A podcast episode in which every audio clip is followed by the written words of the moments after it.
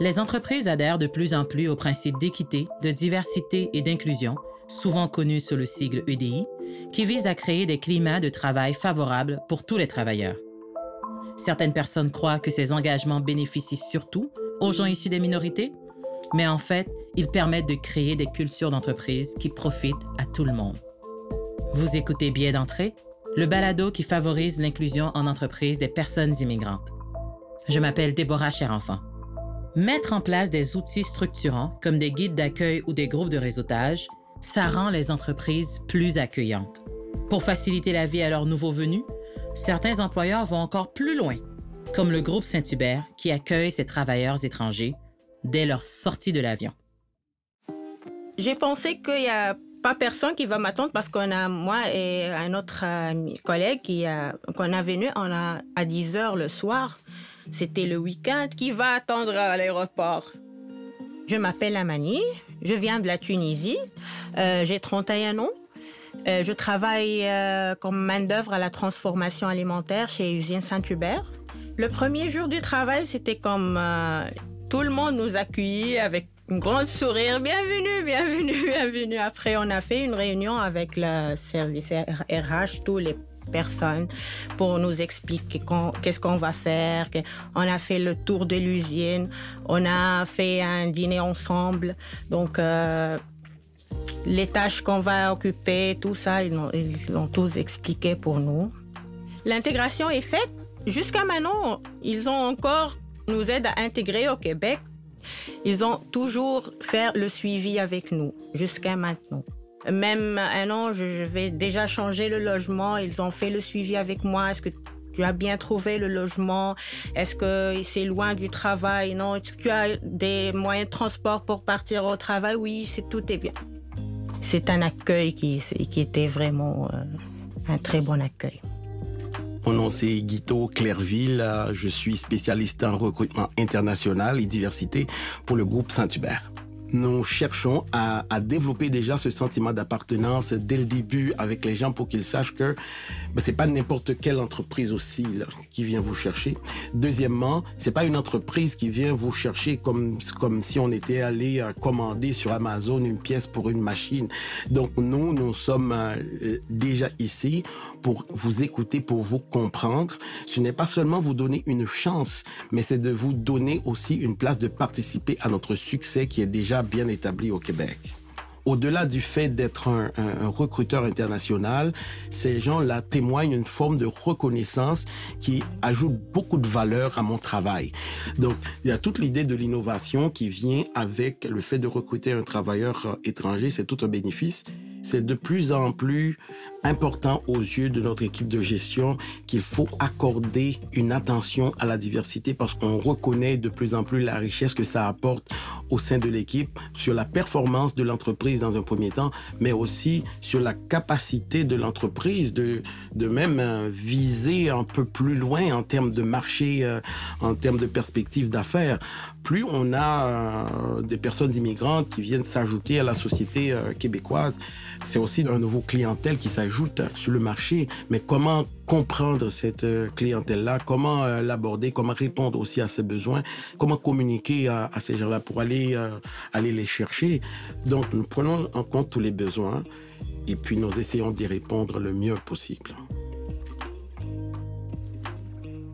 Une expérience qui semble tout à fait concluante. En tout cas, ce sont des histoires qu'on aime entendre. Pour parler de DI et des moyens concrets pour l'implanter dans son entreprise, j'accueille Salwa Salek, chef équité, diversité et inclusion chez Desjardins, et Luciano Barin-Cruz, directeur de la transition durable à HEC Montréal. Luciano est aussi directeur et cofondateur du Polydeos à HEC Montréal, où il a co-développé le pacte pour l'inclusion au travail des personnes immigrantes. Luciano, je commencerai avec vous. Est-ce que ces pratiques ont les mêmes effets sur toutes les personnes immigrantes? Je pense que son témoignage euh, nous permet de voir un peu à quel point, justement, quand euh, tu, tu, as les conditions euh, qui sont là en place, euh, ça peut faciliter en fait pour qu'on se sente bien dans cette terre d'accueil là et qu'on puisse s'épanouir et qu'on puisse euh, bien bien s'intégrer. je pense que ça nous, nous nous amène à voir un peu les rôles qu'éventuellement une culture de l'intégration, de l'équité, de la diversité, de l'inclusion elle est importante. C'est-à-dire on peut mettre en place différentes actions pour répondre à voilà, j'ai une stratégie, j'ai fait certaines choses, mais ça ne veut pas dire nécessairement qu'à l'interne, il y a une culture dans laquelle les valeurs sont là, que les gens les vivent de cette façon-là. Et je pense que justement, il faut qu'on passe par ces différentes étapes-là.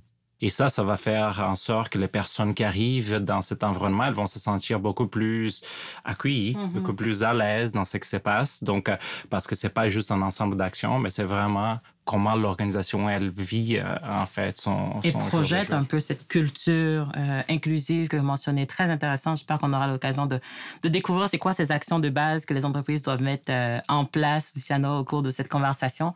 On va parler d'abord des responsabilités sociétales ou sociales des entreprises, plus communément appelées la RSE, parce que plusieurs concepts, comme notamment le DI, ont préoccupé les entreprises au fil des ans et ont même changé la donne pour plusieurs. Certaines disent même que c'est une mode. Salwa, pensez-vous que c'est le cas? Cette question de mode est poussée actuellement par des médias, par des groupes d'opinion, etc. Mais elle vient en raison qu'aujourd'hui, dans notre société, il y a une prise de conscience beaucoup plus grande par rapport à ces questions-là. Et clairement, moi j'adore m'intéresser aux nouvelles générations, puisque la jeunesse québécoise, on vient de finir une étude chez Desjardins, nous dit le climat, c'est l'équité, la diversité et, l'inclusion sont dans le top 3 de leurs priorités. Et c'est là où il va falloir des réponses beaucoup plus structurées de nos organisations. Puis si les jeunes générations, c'est le top 3 de leur, de leur, de leur choix, et pas juste de leur choix de travail, c'est leur choix de consommation. C'est-à-dire qu'ils vont pas aller vers des organisations, pas juste d'un point de vue talent, dans un contexte de pénurie, c'est qu'ils vont même pas acheter ta marque si tu n'es pas responsable euh, socialement, si tu n'agis pas sur l'environnement, si tu ne fais pas preuve euh, d'équité, diversité, d'inclusion, d'un point de vue employeur, mais également d'un point de vue affaires. Luciano, quel conseil donneriez-vous aux entrepreneurs qui souhaitent instaurer des principes d'équité, diversité et d'inclusion au sein de leur entreprise? Sur comment agir, je pense qu'il y a une chose qui est très importante, qui, qui, est justement de ne pas essayer tout de suite, principalement si je suis au début de la démarche, là, de vouloir tout faire ou faire un super gros projet euh, en aider. Et non, nous, pour les pactes, c'est qu'on s'est dit, OK, essayons de casser ça parce que ces genres de mentalité, ça peut nous amener simplement à l'inertie, en fait. Et avec les pactes, on a mis en place justement cette méthodologie qui a inspiré beaucoup du monde de l'innovation, du monde de l'entrepreneuriat, que ce sont les micro-expérimentations. Salwa, parlons vraiment de diversité au travail. Donc, euh, ciblons cet enjeu. Trois Québécois sur dix et moins de la moitié des Québécois se dit au courant des politiques internes de leur entreprise, de leur employeur en la matière, selon un sondage d'ADP Canada et de Maru Blue. Comment est-ce qu'on peut expliquer ces chiffres-là qui peuvent paraître quand même assez faibles, même si certains verront euh, une progression, mais ils sont quand même très faibles. Et qu'est-ce qu'on pourrait mieux faire? Ce que ça démontre, c'est que l'EDI, Déborah, ne peut pas être considéré comme un défi de ressources humaines. Il hmm. faut cesser de voir l'équité, la diversité et l'inclusion comme seulement un défi ressources humaines. L'EDI doit être inscrite dans un ADN organisationnel. Ça doit être groundé dans toi, comme entreprise, c'est quoi que tu as à offrir au monde? Hmm. dans ton impact, c'est quoi? C'est quoi la, la, proposition de valeur que tu donnes? Pas juste à tes employés, la proposition de valeur que tu, veux donner à la société, sur ta contribution spéciale. Et c'est à ça que tu dois greffer ton ADN d'inclusion. Tu es inclusif pourquoi? Et je te dirais, c'est, c'est pour ça que je, je suis pas surprise. Parce que si c'est juste quelque chose qui est au RH, ben, il y a plein d'autres programmes. Si tu comprends, si le DI, c'est juste un programme, Déborah, il y a plein d'autres programmes qui sont pas connus parfois de tout le monde, etc. Alors que si ça devient un véritable enjeu d'affaires, un véritable enjeu d'impact social, c'est que c'est greffé à ta stratégie d'entreprise. Euh, nous, on travaille toujours sur quatre grands volets l'attraction, l'embauche, l'intégration et la progression. Donc, nous avons eu, par exemple, dans l'attraction, euh, des organisations qui arrivaient et disaient, écoute, moi, pour attirer des personnes immigrantes, j'utilisais toujours le même moyen que c'était mon page web. Okay? Donc là, ils se sont dit, OK, est-ce que je pourrais faire des contacts avec une, deux organisations d'accueil des migrants pour voir est-ce que je peux aller faire des présentations, jaser un peu avec les gens. Sur le terrain, donc, dans le fond. Par exemple, pour voir si j'y reçois plus. Il y a eu des cas qui ont augmenté en 300 pour des postes, juste le fait qu'ils ont fait l'exercice. Donc ça, c'est un pour l'attraction.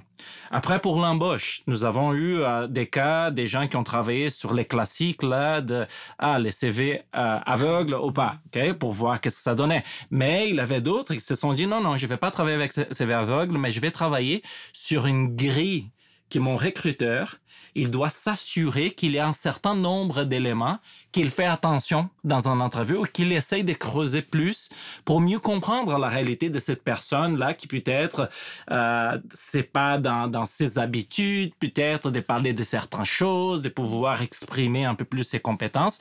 Mais je pense qu'il y a plein de ces actions en gestion, en management qu'on commence là à, voir sortir. Puis pardon, on les connaît, euh, on les connaît en plus. Tu sais, on sait que c'est ce que tu, tu amènes. On sait que les deux grandes pratiques de gestion de personnes, on dirait, qui, vont faire la différence si on parle juste par rapport à la diversité ethnoculturelle, c'est effectivement toutes les pratiques d'acquisition, d'acquisition, d'attraction et d'acquisition de talent. Et les deuxièmes, c'est les pratiques de gestion et de développement de talent. Donc ça, on le, on, on, on, on le sait. Là, derrière ça, il y a une grande connaissance et ressources humaines aussi, dépendamment des groupes, etc., qu'on a fait évoluer à travers les années. Donc pour des PME, par exemple, qui nous écoutent aujourd'hui, c'est ces deux déjà premières actions, mais aussi de se brander au marché comme étant ouvert et ayant cette volonté d'accueillir cette différence aussi. Euh, Luciano, encore une fois, si on, on regarde seulement le DI, quels seraient les bénéfices pour l'employeur de mettre en place ce type de pratique à l'interne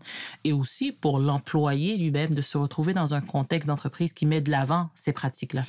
Je pense que pour l'employeur, on peut le voir comme des deux ou trois perspectives. Là. Donc, je dirais que la première, c'est que il y a toujours une question des risques qui est associée pour l'organisation et sa bonne gestion des risques. Donc, euh, ça veut dire euh, qu'est-ce qui se passe pour une organisation qui, en 2023, en 2024, justement, elle fait pas une bonne gestion de l'intégration des nouveaux arrivants, étant donné que c'est une question si importante dans la société dans laquelle on est. Mm-hmm. Donc, euh, c'est quoi qui se passe du point de vue de la réputation? C'est quoi qui se passe du point de vue euh, même de certains clients qui vont éventuellement vouloir que l'organisation s'engage dans ce sens-là.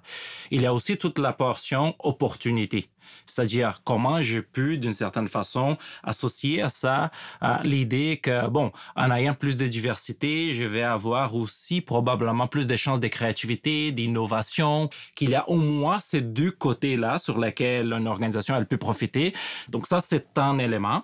Du côté de la personne, là, en tant que telle, de l'employé, je pense que c'est assez évident. Une personne qui vient d'ailleurs, euh, je peux vous dire là, par expérience propre, là, c'est clair que c'est qu'on veut, c'est de se sentir bien dans l'endroit qui nous accueille. Et ça, ça passe beaucoup par l'organisation dans laquelle on va travailler. Salois, vous êtes vous-même issu de l'immigration, comme nous tous autour de la table d'ailleurs aujourd'hui. Ça fait 12 ans que vous êtes chez Desjardins. Quelles ont été les bonnes pratiques mises en place lorsque vous avez commencé?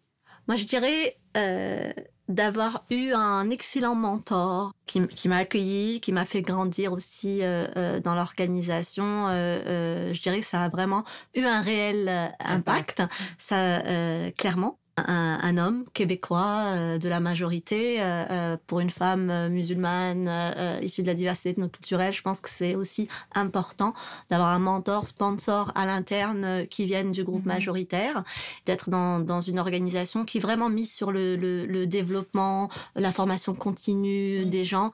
Est-ce que cela prend désormais uniquement, exclusivement des leaders inclusifs pour faire changer et progresser les chiffres? Ce que ça prend. euh, pour que ça reste dans la pérennité. Regardez, nous, on a attaqué, si on prend juste le segment de la parité, on a attaqué en premier parce que c'était une injustice flagrante chez nous. 70% de la main-d'œuvre était féminine, 23% mhm. en haut. Avec un funnel où on a fait la démonstration qu'il était prêt. Quand il y a eu cette prise de conscience, le gouvernail de l'organisation a donné un coup, un engagement une volonté, une zone paritaire à tous les niveaux. Répondre à ta question, ça prend la volonté. Mm. Et c'est moi, c'est ça que j'ai appris de notre expérience chez Desjardins. Et quand on a eu une volonté, avec un appui ferme vraiment du leader, avec une direction claire et un plan, on n'avait pas tout, mais on a réussi ce virage. Luciano, j'ai une dernière question pour vous. Comment peut-on hmm, inclure sans exclure?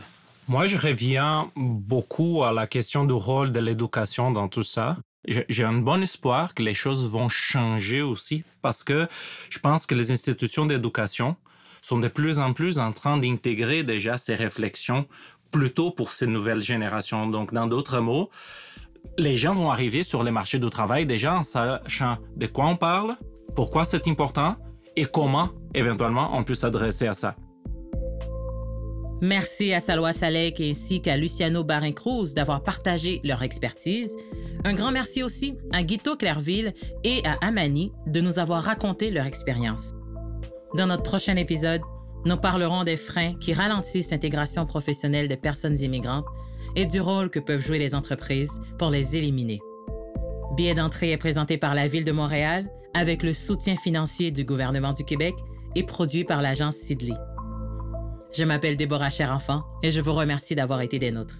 À la prochaine.